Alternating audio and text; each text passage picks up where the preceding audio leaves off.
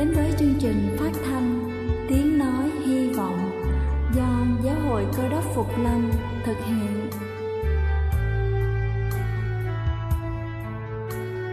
Kính thưa quý vị, Đức Chúa Giêsu trước khi Ngài về trời đã ban cho các môn đệ của Ngài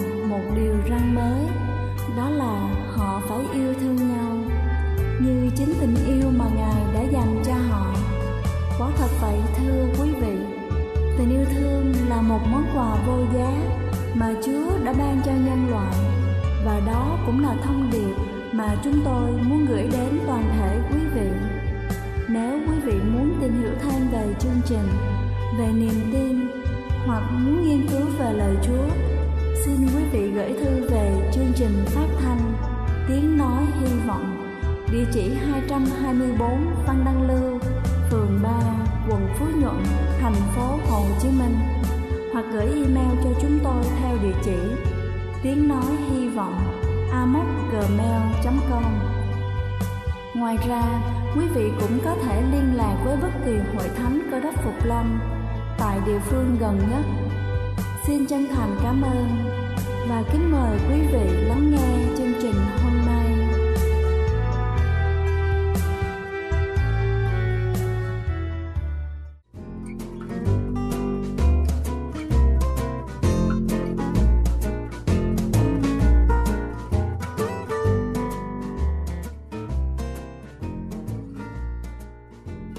Xin thân ái kính chào quý vị thính giả đang lắng nghe chương trình phát thanh buổi sáng hôm nay. Kính thưa quý vị, triệu chứng đau mỏi xương khớp cũng khá phổ biến và là một trong những lý do chính khiến những phụ nữ này phải đến gặp bác sĩ khám bệnh. Hơn nữa, ở tuổi tiền mãn kinh và mãn kinh là lứa tuổi mà một số các bệnh xương khớp bắt đầu xuất hiện và hôm nay chúng ta sẽ cùng nhau tìm hiểu về năm triệu chứng đau xương khớp ở tuổi trung niên. Đầu tiên đó chính là triệu chứng đau xương khớp thông thường. Ở giai đoạn tiền mãn kinh là những triệu chứng đau mơ hồ, thường là đau ít, lan tỏa toàn thân, đau cả xương, khớp, không xác định rõ vị trí cụ thể. Các khớp đau không có biểu hiện của viêm, không sưng, nóng đỏ. Đây là biểu hiện lành tính. Thường kết hợp với các triệu chứng khác của biểu hiện tiền mãn kinh, triệu chứng sẽ giảm và hết khi qua giai đoạn này. Thứ hai đó chính là đau khớp do thái hóa khớp. Ở tuổi tiền mãn kinh cũng là lứa tuổi bắt đầu có biểu hiện triệu chứng thái hóa khớp. Bệnh nhân thường đau khớp khi cử động, giảm khi nghỉ ngơi. Khớp thường bị là khớp gối, cột sống, khớp đốt ngón tay, ngón chân. Đau khớp trong bệnh lý thái hóa thường không sưng, nóng, đỏ, đôi khi chỉ là sưng khớp gối khi có tràn dịch khớp. Thứ ba đó chính là đau cột sống và do loãng xương, lún xẹp, đốt sống. Mật độ xương đỉnh của người cao nhất ở lứa tuổi từ 20 tới 35 tuổi, sau 40 tuổi, mật độ xương đỉnh bắt đầu giảm, đặc biệt giảm nhanh ở giai đoạn đầu của mãn kinh với tốc độ đạt đỉnh là 1,8 tới 2,5% giảm mật độ xương hàng năm. Do đó, phụ nữ ở tuổi mãn kinh có khả năng loãng xương rất cao và nguy cơ gãy xương, lún xẹp đốt sống cũng gia tăng. Thứ tư đó chính là đau khớp do viêm khớp, viêm khớp do thấp khớp. Ở nhóm tuổi tiền mãn kinh và mãn kinh ít gặp hơn, nhóm bệnh lý này thường khởi phát ở tuổi trẻ hơn là 30 và đến trước tuổi 50. Đôi khi cũng gặp khởi phát bệnh ở tuổi mãn kinh với những triệu chứng khớp đau kèm theo sưng, nóng, cứng khớp vào buổi sáng kéo dài, khớp viêm đối xứng hai bên. Vị trí thường gặp là ở các khớp cổ tay, bàn ngón tay, ngón gần và bàn ngón chân. Nếu không chuẩn đoán và chữa trị đúng sẽ dẫn đến biến dạng khớp. Thứ năm đó chính là đau khớp trong ung thư. Tuổi tiền mãn kinh và mãn kinh là lứa tuổi có tỷ lệ mắc bệnh ung thư cao nhất.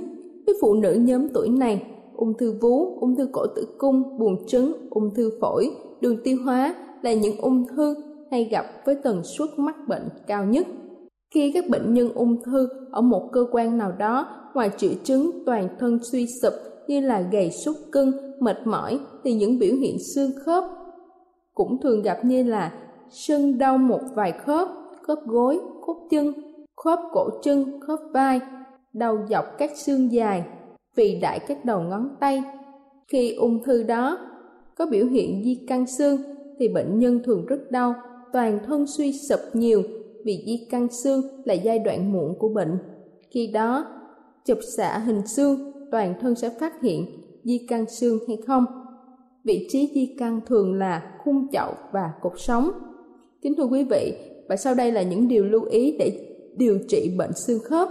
Đó chính là những biểu hiện đau xương khớp ở lứa tuổi tiền mãn kinh và mãn kinh có thể chỉ là những triệu chứng cơ năng, lành tính, thoáng qua cùng với những triệu chứng khác của hội chứng tiền mãn kinh, cũng có thể là những triệu chứng của bệnh lý đã được nêu trên. Có hai thái cực cần tránh đó là một là lo lắng quá. Những phụ nữ có những biểu hiện của tiền mãn kinh đôi khi hay có tâm trạng lo lắng quá mức. Thứ hai là chủ động quá mức không đi khám bệnh kịp thời để bệnh diễn biến nặng hơn và rất khó điều trị và chi phí sẽ rất tốn kém. Do đó những người phụ nữ ở lứa tuổi này cần đến khám bác sĩ định kỳ như là các bác sĩ sản phụ khoa, bác sĩ cơ xương khớp, bác sĩ tim mạch, bác sĩ tâm lý để phát hiện kịp thời, tư vấn bệnh tật và hướng dẫn dùng đúng thuốc. Đặc biệt là khi có biểu hiện bất thường trong tuổi mãn kinh. Ngoài ra chế độ sinh hoạt dinh dưỡng tập thể dục hợp lý ở tuổi tiền mãn kinh đôi khi cần phải dùng một số thuốc như là liệu pháp hormone thay thế estrogen và các thuốc khác để điều trị triệu chứng tiền mãn kinh hay là các thuốc điều trị thái hóa khớp, loãng xương hoặc là thuốc điều trị đặc hiệu khác khi các bác sĩ chuyên khoa thấy cần thiết phải dùng. Đây là chương trình phát thanh Tiếng Nói Hy Vọng do Giáo hội Cơ đốc Phục Lâm thực hiện. Nếu quý vị muốn tìm hiểu về chương trình hay muốn nghiên cứu thêm về lời Chúa, xin quý vị gửi thư về chương trình phát thanh Tiếng Nói Hy Vọng, địa chỉ 224 Phan Đăng Lưu, phường 3, quận Phú Nhuận, thành phố Hồ Chí Minh hoặc gửi email cho chúng tôi theo địa chỉ tiếng nói hy vọng gmail.com Ngoài ra, quý vị cũng có thể liên lạc với bất kỳ hội thánh Cơ đốc Phục Lâm tại địa phương gần nhất. Xin chân thành cảm ơn và kính mời quý vị tiếp tục lắng nghe chương trình hôm nay.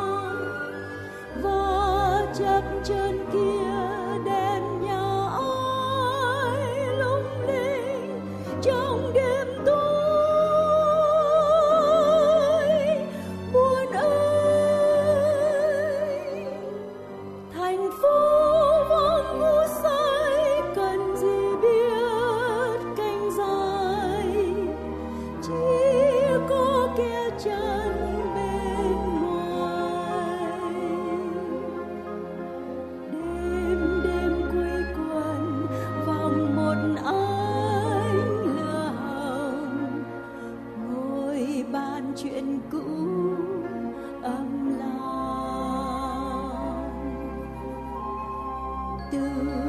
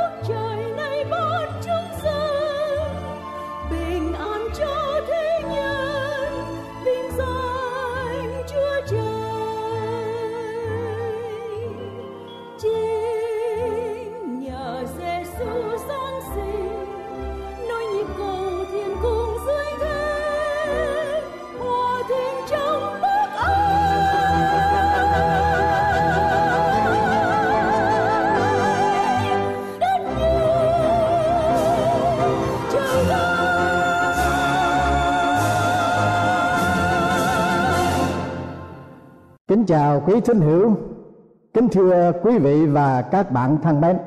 Hôm nay chương trình phát thanh sẽ cùng với quý vị chúng ta suy gẫm về đề tài tội giết người.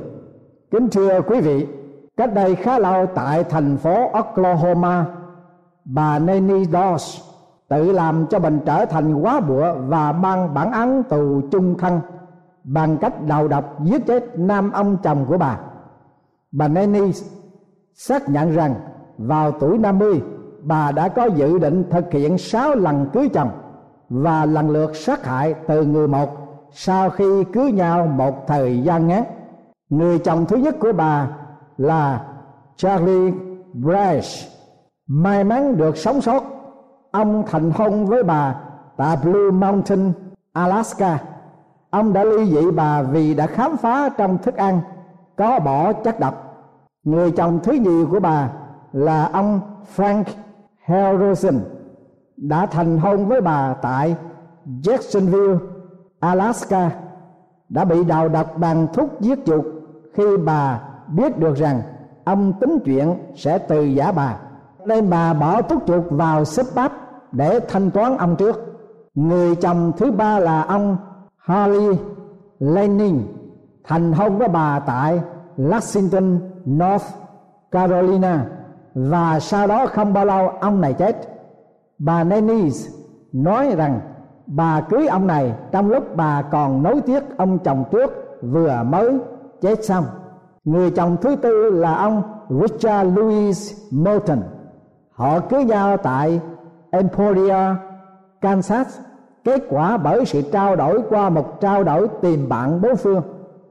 Ông Moulton chết một cách đột ngột sau mấy tháng ông không cho bà đi thăm bà con ở North Carolina người chồng thứ năm của bà là ông Dodge đã chết tại Tulsa khi bà Nennis đang giao hưởng với ông chồng thứ sáu là ông James H.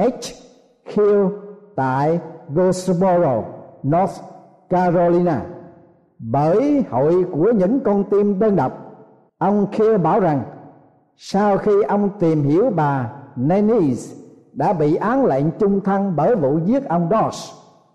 Người chồng thứ năm của bà, ông nói rằng, niềm hãnh diện mạnh mẽ và chắc chắn của ông là đã không đến phiên của mình phải chết dưới tay của bà như nam ông chồng trước của bà.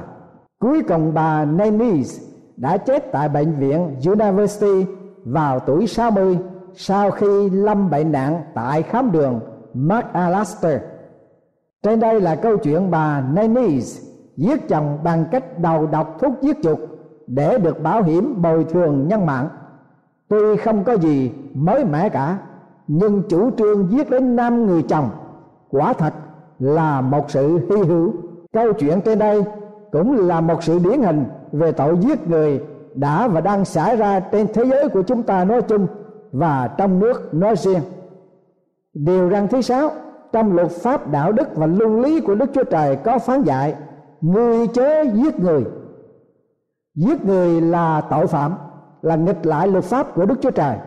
Giết người là một tội ác, là thuộc về ma quỷ. Phaolô đã khẳng định rằng, vừa lúc ban đầu ma quỷ là kẻ giết người, chẳng bền giữ được lẽ thật và không có lẽ thật trong nó đâu.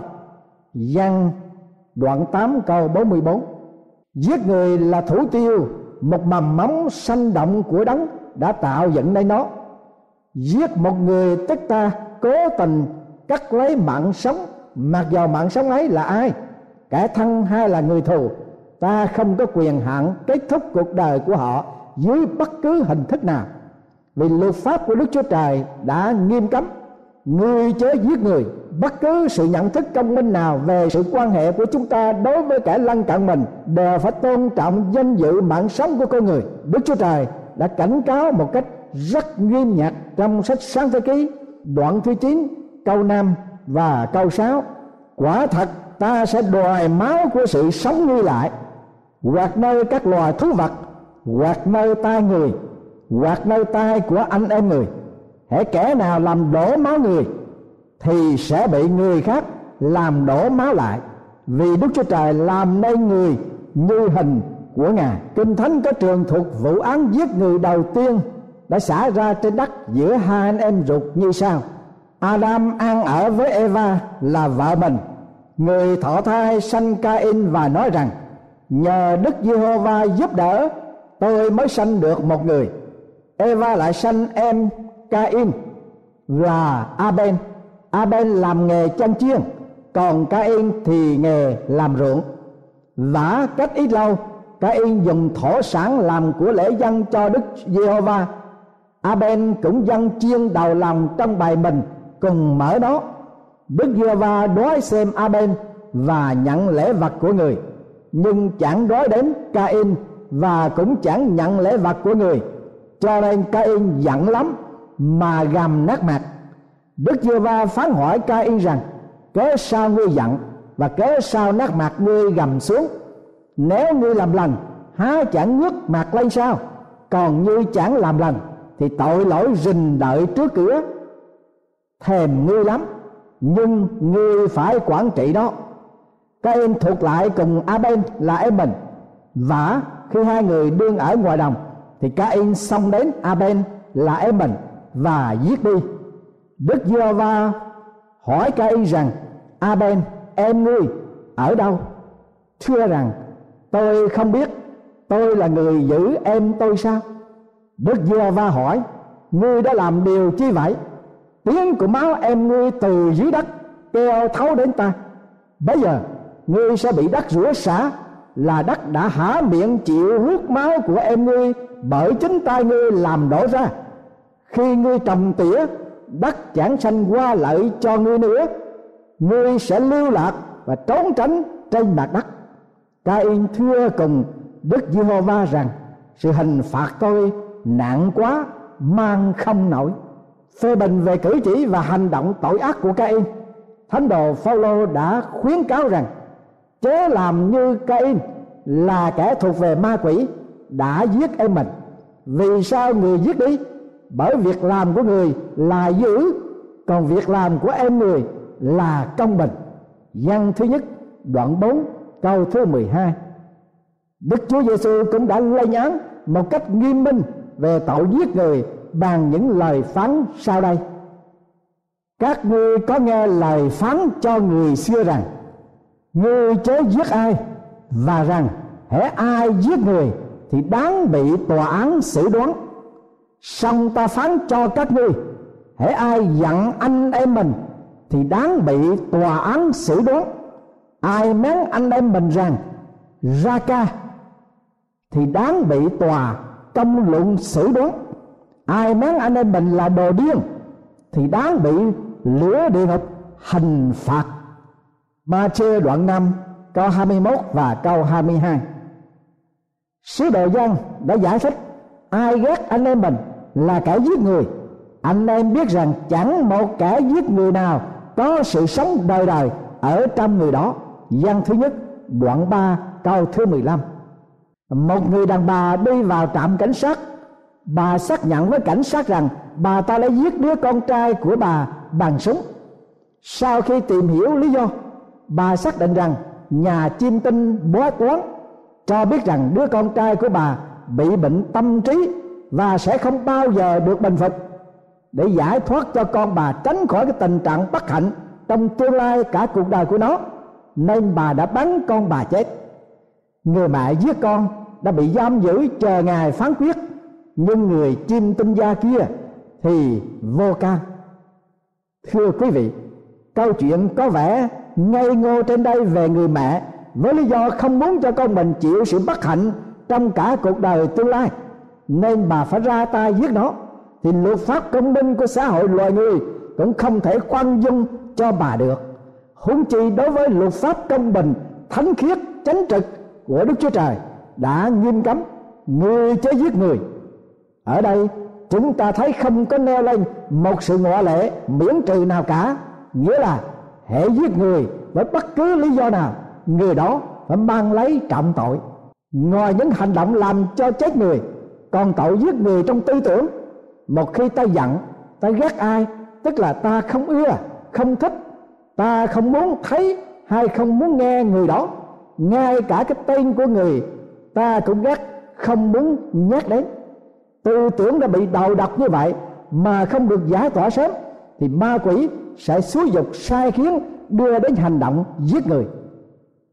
Cho nên, đức chúa giêsu ngài đã phán dạy nếu có điều chi bất bình với anh em mình, kẻ lân cận mình, hai người bạn đời của mình, thì hãy giải hòa nhau, đừng để kéo dài.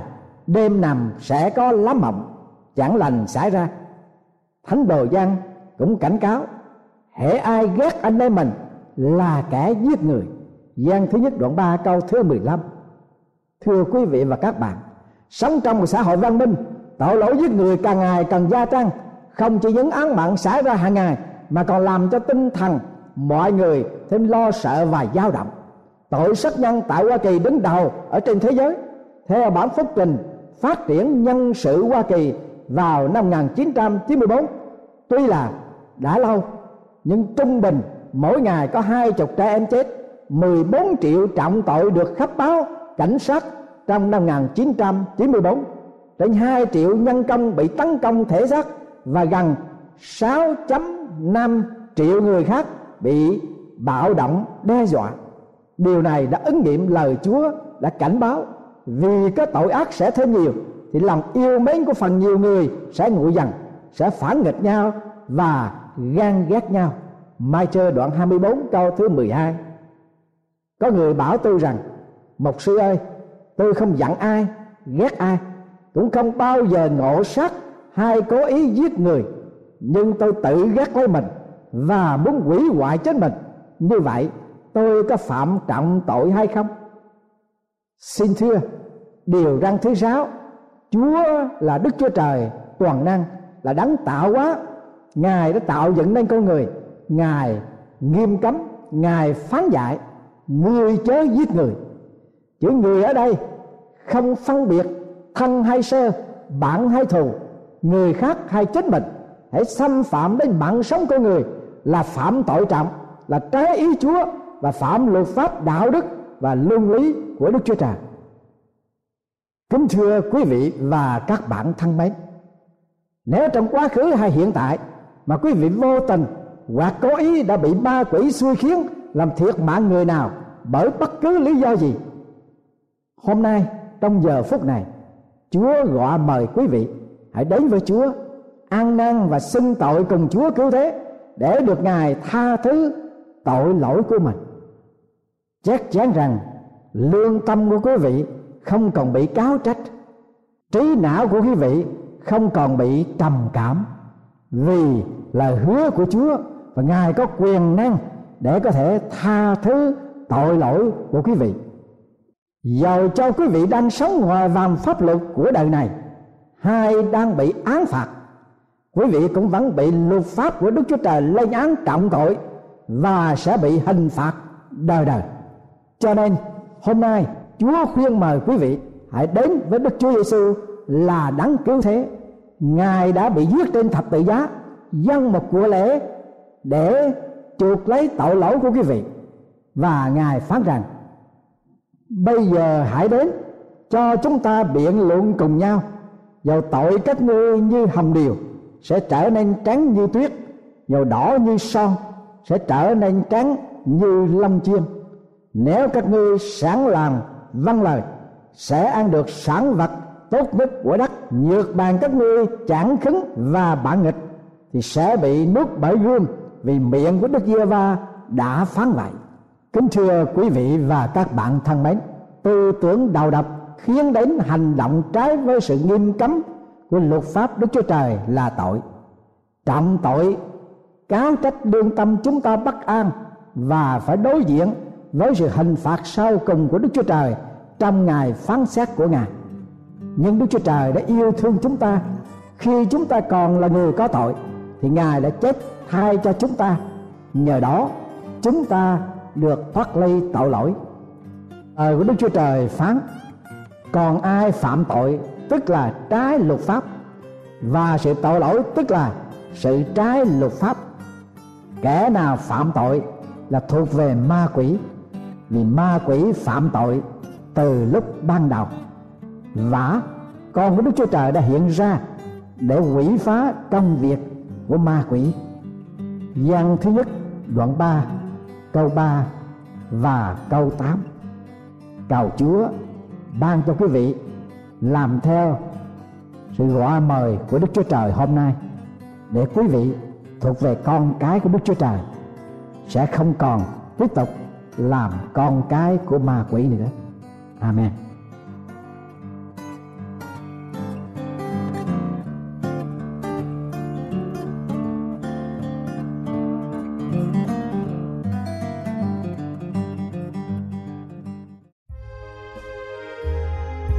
Đây là chương trình phát thanh Tiếng Nói Hy Vọng do Giáo hội Cơ đốc Phục Lâm thực hiện. Nếu quý vị muốn tìm hiểu về chương trình hay muốn nghiên cứu thêm về lời Chúa, xin mời quý vị gửi thư về chương trình phát thanh Tiếng Nói Hy Vọng, địa chỉ 224 Phan Đăng Lưu, phường 3, quận Phú Nhuận, thành phố Hồ Chí Minh hoặc gửi email cho chúng tôi theo địa chỉ tiếng nói hy vọng amos@gmail.com. Ngoài ra, quý vị cũng có thể liên lạc với bất kỳ hội thánh cơ đốc phục lâm tại địa phương gần nhất. Xin chân thành cảm ơn và hẹn gặp lại quý vị trong chương trình lần sau.